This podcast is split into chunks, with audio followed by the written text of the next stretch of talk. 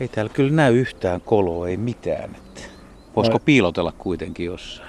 No aika hiljaisen on näköistä, että jos niitä enemmän, metsämyyriäkin olisi enemmän, niin kyllä täällä, kyllä täällä koloja pitäisi näkyä. Päästäessä on tietysti vähän näkymättömämpiä, että niitä voi sitten olla, mutta, mutta nyt on ollut aika hiljasta Etelä-Suomessa. Me ollaan Espoon keskuspuistossa ja siis biotooppi olisi ihan hyvä. Tässä on koivua, kuusta, mäntyä. Ollaan aika hyvässä metsässä. Asutuskeskus tosin tuossa hyvin lähellä ja sitten on kalliomaastoa tuossa. Että, ja täällä on aika hyvin aluskasvillisuuttakin. Että kyllähän täältä tietysti ravintoa löytyy. Joo ja mustikkaa on paljon, että sehän on metsämyydelle oikein hyvä. Ja joku metsähiirikin tässä saattaa vielä olla, mutta... Onko metsähiiriä muuten, kun vertaa näihin muihin pikkuveijareihin, niin mulla on semmoinen itsellä näppituntuma, että kaupunkialueella näiden taajamien reunoilla, niin se on paljon jotenkin vakaampi, että niitä on aina jonkun verran, kun puhutaan näistä sykleistä. Joo, ainakaan ne ei mene samalla tavalla kuin myyrät, että, että metsähiirellähän on hyvin selvää tämä vuoden aikana vaihtelu. Yleensä keväisin, keväällä alkuisella metsähiiriä ei, ei juurikaan näe. Ja sitten syksyllä, varsinkin pakkasten tullaan marraskuussa, niin silloin ne rupeaa siirtymään talvipaikoille, joka usein tarkoittaa sitten omakotitaloja, kesämökkejä, heinälatoja ja niin edelleen. Et kyllähän metsähirilläkin on vuosien vielä vaihtelua. Et on, on vuosia, joita tulee syksyllä taloihin paljon ja vuosia, jotta ei juuri yhtään, mutta se ei ole sillä tavalla säännöllistä kuin myydillä useimmiten on. Tuossa kun soiteltiin aiemmin ja puhuttiin aiheesta, että pitäisi lähteä myyräretkelle, niin sanoit, että niin kuin lähes kaikki suomalaiset tietää, että tänä vuonna tämä kesä on ollut kumminkin suht, suht heikko, että se on takana aika, aika huonoja vuosia. Joo, nyt on tänä keväänä tai tänä kesänä niin harvoin on koko Suomessa kauttaaltaan niin vähän myyriä kuin, kuin tänä kesänä on ollut. Ja itse asiassa viime kesänäkin oli jo aika paljon alueita, missä oli niukalti myyriä, mutta eipä tästä on sitten kuin suunta, suunta ylöspäin, että luulisin, että tämän, tämän kesän jälkeen nyt syksyllä jo vähän rupesi myyriä näkymään, ja, joka voisi merkitä sitä, että ensi kesänä sitten voisi olla aika laajaltikin nousuvaihetta. Monet ihmiset on tietysti aika iloisia, kun vähän on myyriä. He ei jostain syystä tykkää niistä, mutta miten tutkija, onko, onko nämä pari huonoa vuotta, niin nämä on sulle, onko nämä lepoa vai inhottavaa aikaa? Ei se oikeastaan kumpaakaan, että jos ei ole myyriä, niin silloin tehdään muita hommia, vaikkapa punkkitutkimuksiin kerkii paneutumaan paremmin kuin että juosta sopuleiden perässä Lapissa. Niin sä oot taikapunkin kanssa tehnyt vissiin aika lailla. Molempia, molempia tuolla Keski-Suomessa niin nyt jonkun vuoden aika intensiivisesti seurannut tätä punkkitilanteen kehittymistä. Onko se taikapunkki, niin se, se on nimenomaan yleistynyt aika lailla ja sitten puutiaisesta ei voi ehkä sanoa samaa. No ainakin tuolla sisämaassa, niin tämä taikapunkin leviäminen ja invaasio on ollut kyllä aika, aika raju ja nopea, että alueella, missä ilmeisesti kymmenen vuotta sitten ei ole vielä taikapunkki ollenkaan, nyt keväällä toukokuussa sitä joka paikassa ja paljon, paljon enemmän kuin tavallista puutiaista sitten myöhemmin kesällä.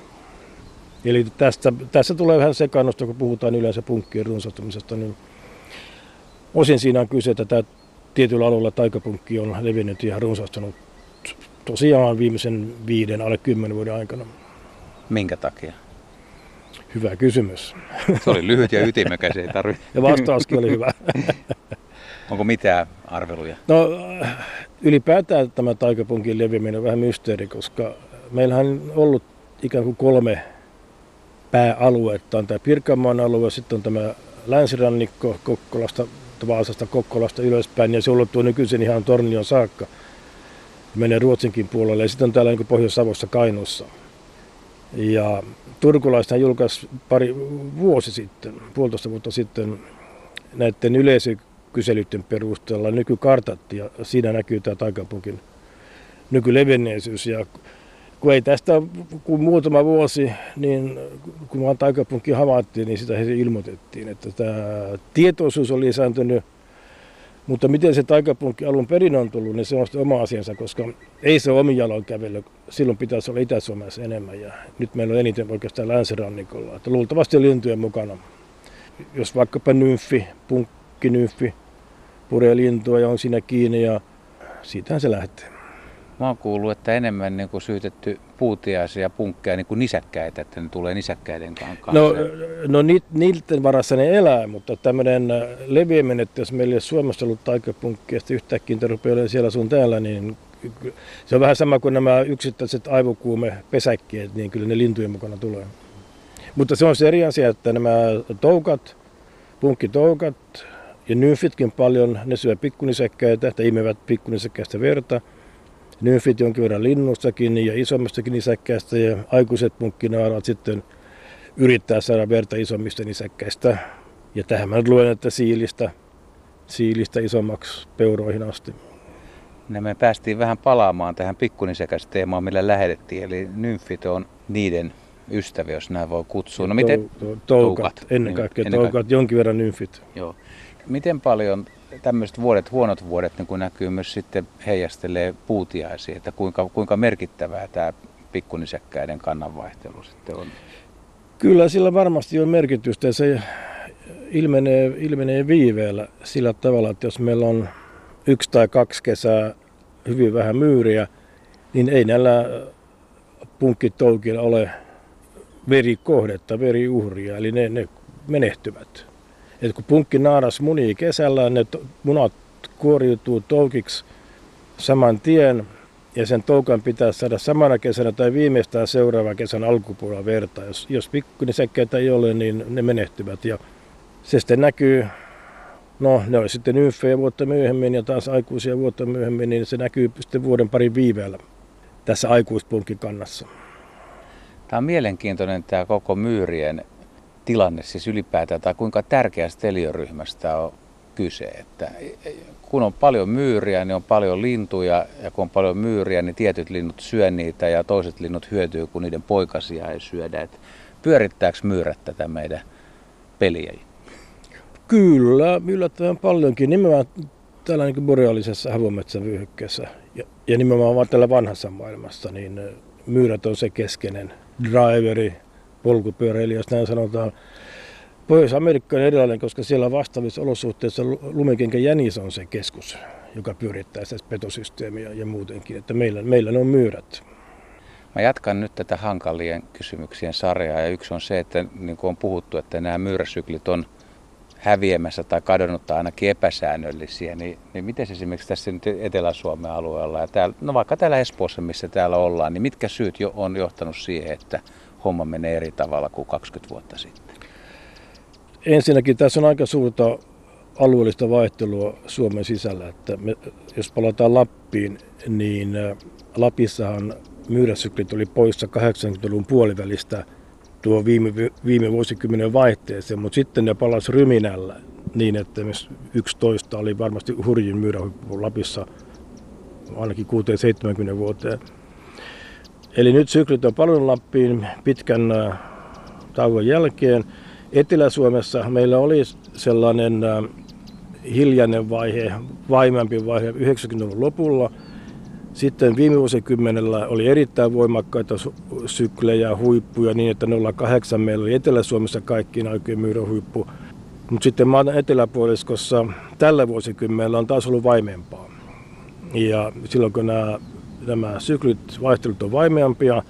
Ne myös maantieteellisesti menevät enemmän eri aikoihin ja näin ollen niiden niin ennustaminenkin on vaikeampaa.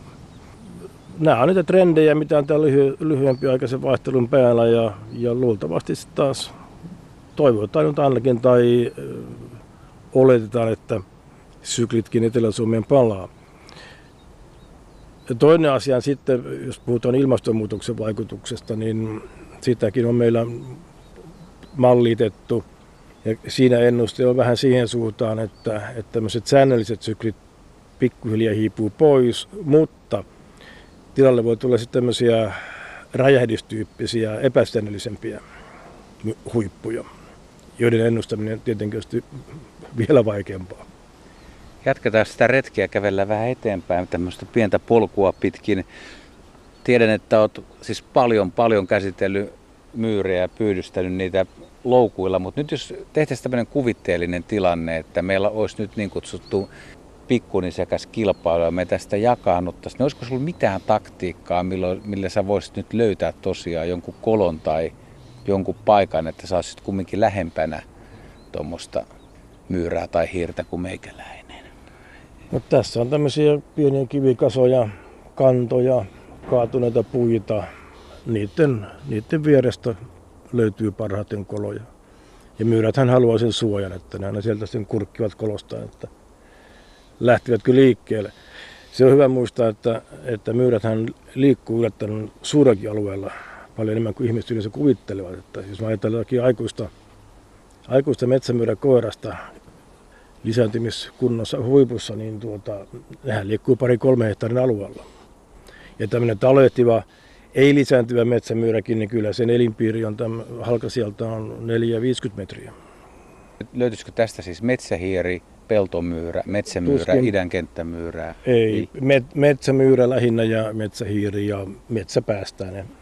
Ehkä vaivaispäästäinenkin viihtyy tämmöisissä rehevissä metsissä. Ja vaivaispäästäinen erityisesti viihtyy tämmöisissä reunavyöhykkeissä. Jos on rehevää metsää ja jotakin villiniittyä, niin semmoinen reunavyöhyke on vaivaispäästäisen mielipaikka. Mä joskus luin semmoisen, missä oli tutkittu näitä Helsingin sarvipöllöjä, niin niillä oli yllättävän paljon oksennuspalloja, että löytyi sitä kenttämyyrää, idän kenttämyyrää. Joo, mutta ne tulee sitten näiden tämmöisten niittyjen nurmikoiden reunavyöhykkeistä. Ja, et, kyllähän peltomyyrä ja idän kenttämyyräkin saattaa mennä huippuvaiheessa metsään, mutta, mutta ei ne mitään niin metsälajeja ole. Nyt jatketaan sitten retkeä ja tietysti sä sanoit tuossa alussa sitä, että ne myyräkannat on mahdollisesti nousussa, mutta et voi luvata siis, että esimerkiksi ensi keväänä niin täällä olisi myyriä Helsingissä ja Espoossa. No tuskin nyt kerkii vielä kauheasti lisääntymään. Kyllähän peltomyyrällä kannan nousuvaiheen alussa on joskus talvilisääntymistäkin, mutta – meneekö se niin kuin vuoteen 2020, niin sitten on petolinnulla hauskaa. No sen sen näkee, että tässä on oppinut, kun on 50 vuotta niin. tehnyt myyrätutkimusta, niin joskus arvaa oikein, niin. joskus ei ihan oikein. joskus jopa tietääkin jotakin.